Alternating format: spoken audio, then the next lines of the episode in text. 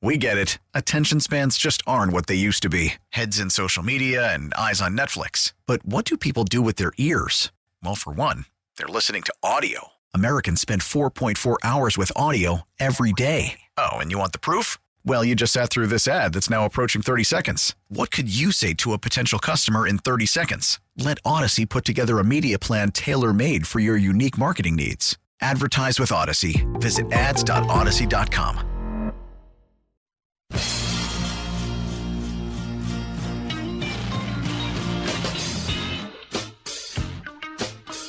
All right, Jenna Cameron, John Rich. It is uh, 94 uh, WIP. So the um, the Eagles, they're getting ready, of course, and they don't know who they're going to play yet, but they're getting ready for the playoffs. And it's going to be one of four teams in the divisional round. It'll be either uh, Seattle if they win, but they won't. The Giants if they win, they might, or the winner of the uh, Tampa Bay Dallas game. All right, for more perspective on all this, including a limping into the playoffs Eagles squad, and they are because unfortunately they uh, struggled uh, down the stretch of the regular season, and it is reminiscent of 2017 to an extent. We turn to our next guest. He was part of our show back in 2017 and has been ever since then. He does a wonderful job covering the Philadelphia Eagles and the entire National Football League. Mr. Sheil Kapadia. How you doing, Sheil? Playoff time. We made it. I love it. The next uh, the next month or so, every weekend is fun. So uh, I'm excited. Sure is. So, Sheil, before we go like nitty gritty on this playoff thing, I- I'm just curious. John and I were talking today out of the gate. If 2017 should create additional optimism for Eagles fans, or if it's just totally unrelated, the idea of their worst quarter of the season being the final quarter. Obviously, the quarterback situation is different. They don't have to play the backup in the playoffs this year, but the starter also doesn't seem fully healthy. What, what do you draw from 2017 as it relates to this team? Yeah, I think it's a good reference point just to kind of calm if you're feeling uh, anxiety or panic about the way they ended the season. Because really, you know, you look throughout NFL history, and there are years where a team limps to the finish, and it does carry over into the playoffs. And then there are years like 2017, you mentioned it, where you end the regular season, you're not feeling great, and then the playoffs start, and you go on a run. And so there's no like clear indication one way or the other. So you know, I look at that game and say, well, Jalen Hurts obviously was not 100% healthy. They had pretty much a preseason game plan in, very vanilla, uh, not doing anything creative at all. Their goal in that game, it was so obvious, was to keep Jalen Hurts and everyone else healthy Hmm. and, and leave that game with the win. That I would say you can certainly make the case that we're going to see a different team uh, in two weeks here. How much did it worry you that we had free hitters on Jalen, even though they were trying to protect him with the way we designed the run game? When the Giants blitzed, we there were free runners. And like Shields- guys weren't even picked up. Sheil put it another way. John is increasingly very concerned about the offensive line. Is that a legitimate worry that they're just not pass blocking good enough?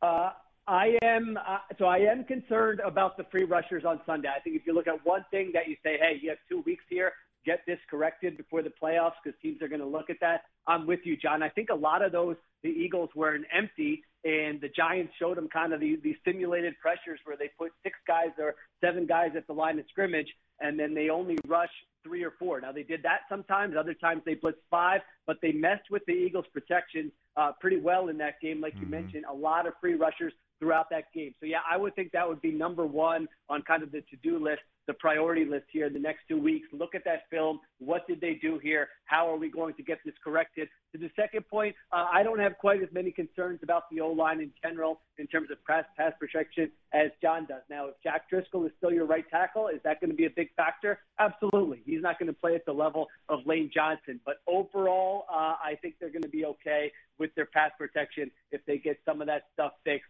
in terms of the pre-snap stuff and not getting fooled. Can teams blitz Jalen if Jalen's right? You know, part of what helped us this season, maybe part of why we're rusty at, at pass pro is teams didn't decide to send extra guys because that leaves them in man behind it all. And when you're in man behind it all, Jalen can just run because your backs are to him. It does it not make sense for teams to try to do that if Jalen's healthy?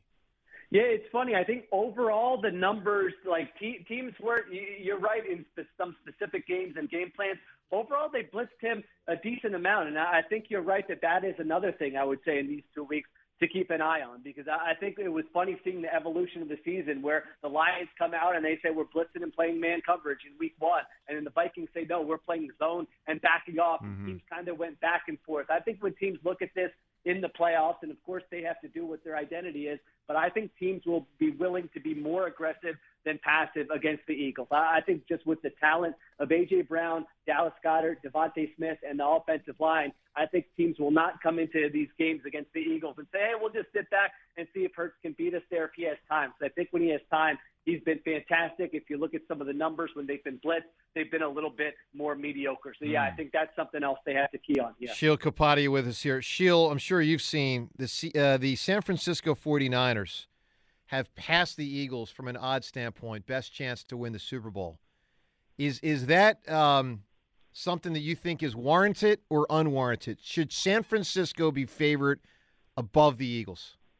Yeah, I'm, I'm I actually have it up right now, and it's it's even uh, at the site I'm looking at. So you're right; they've made that move a little bit, depending on what book you look at. No, uh, I still have the Eagles as the favorites to come out of the NFC, and I had to do my predictions earlier this week, and I think they are going to come out of the NFC. I'm not saying it's you know a home run and a no doubter, but when you just look at the advantage of not having to play that extra game, that's huge. And the way I look at it is, listen, if Brock Purdy comes into your house at a raucous Lincoln Financial Field and beats you, then you weren't you weren't a Super Bowl team. You weren't good enough to make it to the Super Bowl. So I, I just think they have so many things set up for them. I mean, if Josh Sweat comes back and Lane Johnson is playing in that divisional round game, they have 21 of 22 starters healthy for the playoffs. Like that's unheard of in the NFL. And so they've got that going for them. They've got the home field advantage going for them. They've got the bye going for them. And the last thing is you're not in a conference with Mahomes and Allen and Burrow. I mean, this is really a unique situation. So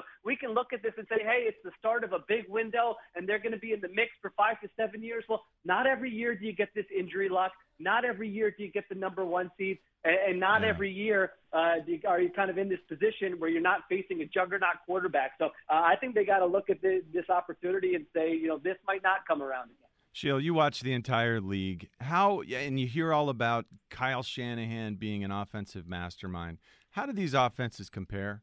Is our offense comparable? Uh, is theirs significantly more elaborate and complex? How, how do you weigh that?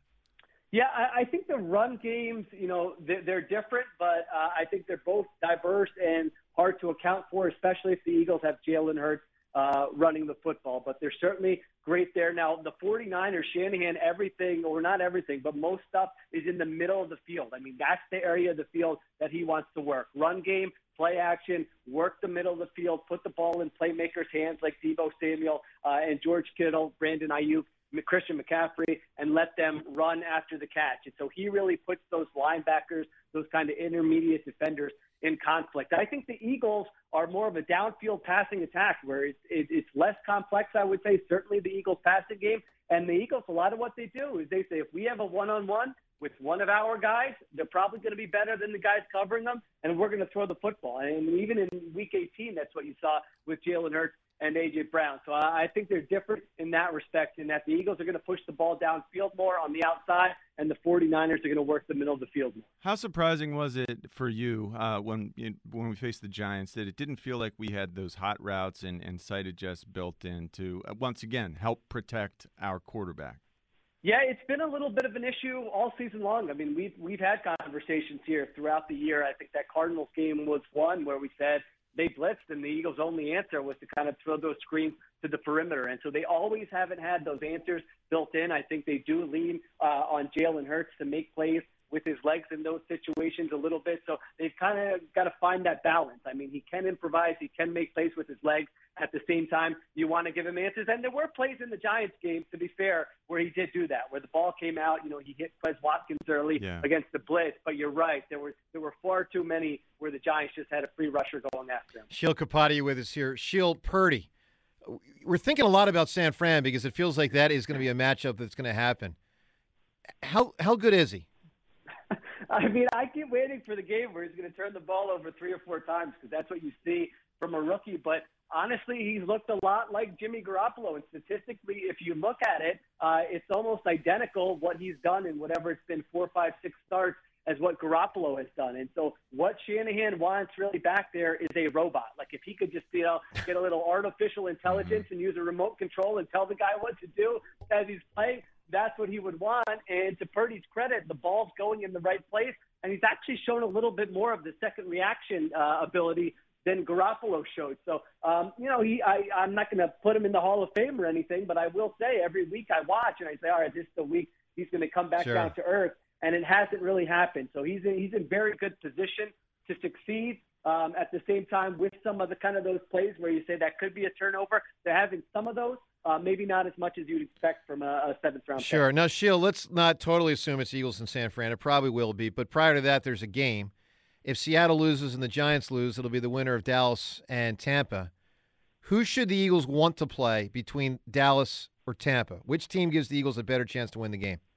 I might be in the minority, but I, I think you want Tampa. I think that Tampa team stinks. Uh, I know they've had some fourth quarter comebacks. I know they showed some signs in the second half of the year. Uh, they've just been a poorly coached team all season long. Tom Brady, you know exactly where he's going to be. They haven't had answers in the passing game. Uh, and so that that would be the team to me that I would look at and say, you know, I, I would not be scared of the Bucks. I know it sounds crazy to say when you're talking about Tom Brady, but I, I think the the Cowboys are the more talented team and the more balanced team uh, than Tampa. I actually think the Cowboys are going to win that game. All right, Sheil, regular season over. No more results count for the purpose of these two uh, things. Who should be the coach of the year? Who will be the coach of the year? Who should be the MVP? Who will be the MVP? Oh my goodness, I haven't made my uh, coach of the year pick yet, MVP. So let me buy some time and give you MVP. Uh, I think it's Mahomes. You know, you look at what they did after they trade Tyreek Hill, and they've had the best offense uh, in the NFL, really from start to finish. And so Jalen Hurts was certainly in the mix. He misses some time down the stretch. That's going to hurt him. But uh, I, would have Mahomes as the MVP, and I do think he is going to win it. In terms of coach of the year, you know, I think Brian Daboll is going to win it because I think that's a t- I think most of the time you look at it, it's a first year head coach, and most of the time you look at it and it's somebody who has overachieved. And I don't think anyone thought the Giants were going to be in the playoffs, and here they are. They're in the playoffs. They've done more with less. So my official pick, I, I still have to think. I think Sirianni's in there. I think Shanahan's in there, uh, and I think Daboll is in there. I think those are the three guys uh, I would really look at. Listen, I'm on a Philly Sports Talk radio station with you guys, so I'll say at this moment in time, I'll go with Sirianni. I think he's got a great case for it for sure. But uh, let me give that one some more more thought before I go uh, on the record. All right, Sheil, final thing here. What gives you the greatest sense of optimism that the Eagles can win it all? And what is the greatest concern for you that the Eagles won't win it all? Uh, greatest sense of optimism would be that uh, I think they're going to have an advantage up front on both sides of the ball in most of these games. I mean, their pass rush has been ferocious in the second half of the season, and I think their offensive line is still going to be really good, especially if you bring Lane Johnson in there. Sense of doubt a little bit.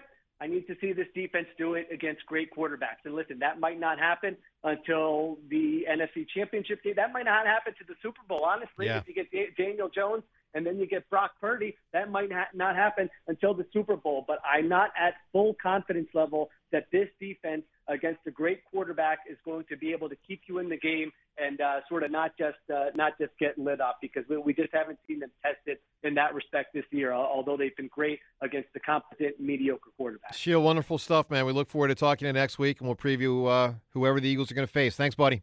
All right, thanks guys. Talk to you Thanks. next All week. right, there he is, Sheil Kapadia. All right, let's get right to the phones. A lot of calls here. Let's get right to it. Warren and Gwynedd Valley. Warren, you're on WIP. I was here. I'm sorry about the phone. No problem, buddy. Go ahead. Um, quick on the Sixers. Uh, I, I James Harden just seems to get an ego problem. You know, they, he's he's good for a little while, but then he seems to burn out, probably due to himself. He's thinking too much. So, as good as Joel and the team is playing right now, I want to see them in the playoffs play Yeah. what they're doing now.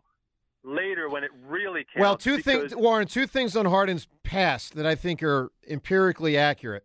One, there was too much on his plate in Houston. He he did not have enough help. He's playing with a player in Embiid who's a miraculous player. So Harden actually doesn't need to be the best player. That helps. And two, because so much was on his plate in Houston, I think he probably got a little tired by the time the playoffs came. And also fundamentally, he's just as great as he was. He he wasn't ever. He really wasn't in the LeBron, Steph, Durant category. He just wasn't. he's not. He, so he so, but you don't. But you don't need him Yeah. to be that because you want Joel to be that, and you want Harden to be a strong Batman. Yeah, and I'm the same I mean, a, a strong a strong Robin. I mean, to to Embiid's Yeah. Batman. Yeah. I agree with you. I agree with you. That's amazing. um, and the same on Sirianni and and um, and Jonathan Gannon, our coaching staff, is I don't want to give them any credit until they actually win the Super Bowl. I, I as good as Nick is, a little right bit of a tough standard. You, right- you, you give Dan Marino some credit there through the years, or did he get no credit? um, I would say no credit. He No credit. he Mari- Marino, no credit. Ted Williams, No credit. no credit to him. No credit to Barry No Bonds. credit. No credit to No Charles credit. Barkley. Karl Malone. No. credit, right? No credit. No credit. Joe that, you think, wait, that, wait, wait. think that's Let's- a tough standard? A little bit tough? Joe- a little tough. I wouldn't want you as my teacher, man. I, I get a 99 out of 100, and you give me an F. Do, Joe to camera credit. All right, Warren, give me a great answer. What did you not initially like and you now do? Um, I initially didn't like living alone, and now I do. All right, there you go. Living alone. That's an interesting answer. John, I had a teacher in high school, man. Uh, great guy. Great guy. But I had the best, uh, I'll use an old school term. I had the best mark in the class. I had an A minus, and it was the highest grade in the class, but it was still only an A minus. It's like it was, it was too hard. Yeah. Yeah, y- y- That is a little extreme. yeah. I mean, someone's got to get what an class A. right? was this? This was uh, History or something? second year Latin. What? Second year You're the Latin. highest grade in your second year. Yeah, Latin well, I had an advantage. I had had Latin. Okay. I had Latin at Penn Charter. I had Latin, I think at CHA. So then when I had Latin first year at the prep in ninth grade with Mr. Scanlon, that was the third time I had had year one Latin. So I just, I cruised. And then by the time that we got sense because I was like, it's got to be like history or something. no, and then year Instead of- two was mostly new stuff, but I still had some built-in advantage, and I was still pretty good at it. You But, still but use that Latin these days? Bust sure, it. yeah. Cortume Wexas, Joe. yeah, absolutely, I agree with you. Yeah, the, the creature said guy why. right Big there. with Why do you- etymology and all that. you You know where where so words much? come. You love that stuff. You love where words come from and how It it got a little complex by the end. In the beginning, I was eh, eh. Well, A, A, E, A, E, A, M, A with a long mark. right? What's that called? The declensions? Was that what I that? dude, I never took Latin. John, the declensions, my, my school was Latin smart either. enough to say you do not need to take Latin as a dead language. All right, let's talk to Chris in Middletown. Hi, Chris. John, Chris. James, Christopher, Mr. Weasel. Chris, see, it's playoff time, baby. Let's go. Ah, it is. It is. John, I got a question for you. Yes.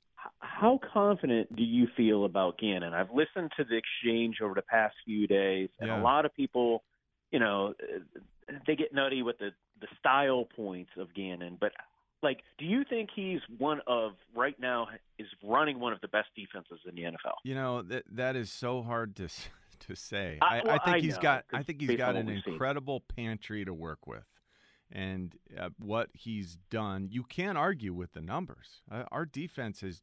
They've taken the ball away. They they limit passing yardage. They've got all these sacks. They've seemingly gotten better at stopping the run, although I am still a little worried about that. I think Gannon is significantly better than what uh, it feels like everyone like takes away from him. Everyone wants to knock him. I think he's smart and I think he's doing what is conservative but also most effective for this group of guys. So I like him.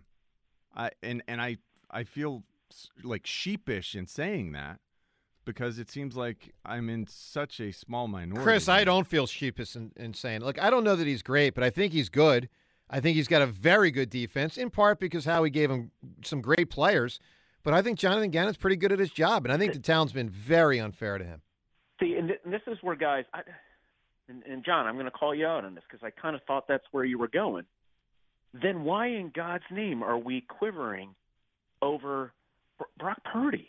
He's Mr. Irrelevant. Well, He a because some number guys can be- George seventh Kittle and quarterback. Deebo Samuel. Yeah. Yeah, and but Christian he's the McCaffrey. quarterback. He's the quarterback, though. But Yeah, he's, he's- a pocket But passing but but quarterback. but, He has hold on, but Chris, hold on, Chris. Some guys are just Right. better than they were perceived to be. I mean, when Tom Uh, Brady got in, hold on, Chris. When Tom Brady got in there in 01, and I'm not saying this guy's Tom Brady, but I guarantee you there were people in the AFC, like probably the Steelers and whatever other teams were there that the year. Raiders. They were probably yeah, the Ra- John's Raiders. They're probably like, you know, we'll take care of Tampa. They got a sixth round draft pick from last year starting. I mean, not Tampa, Yeah. uh, the, the, the Yeah, but- Patriots.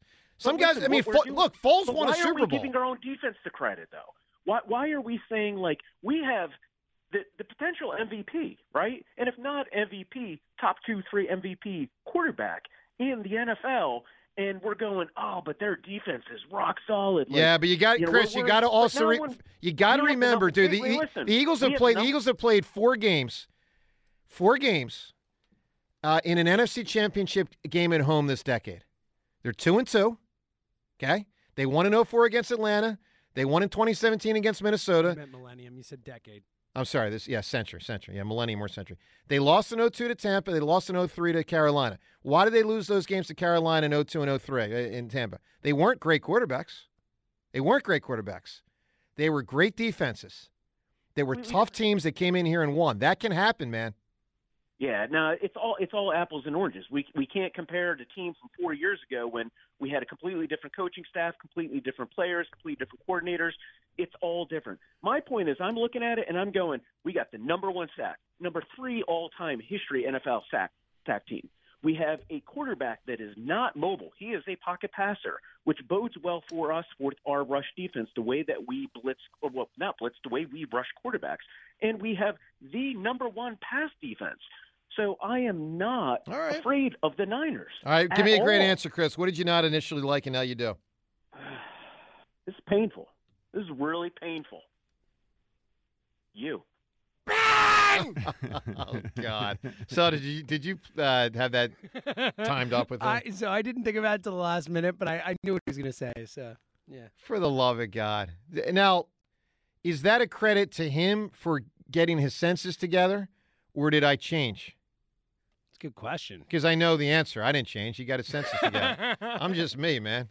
I'm like Randall. Let me be me. Yes. Right? I- I'm back scrambling. my man? Me. No, I'm not really my man. Yeah, not really my man. I'm just I'm just playing around sometimes. All right, 215-592-9494. I'll tell you who is the man. It's Jalen Hurts. But an interesting answer from Nick Sirianni yesterday about his injury situation, playing through it, playing with pain, and what Sirianni had to say uh, yesterday about Jalen.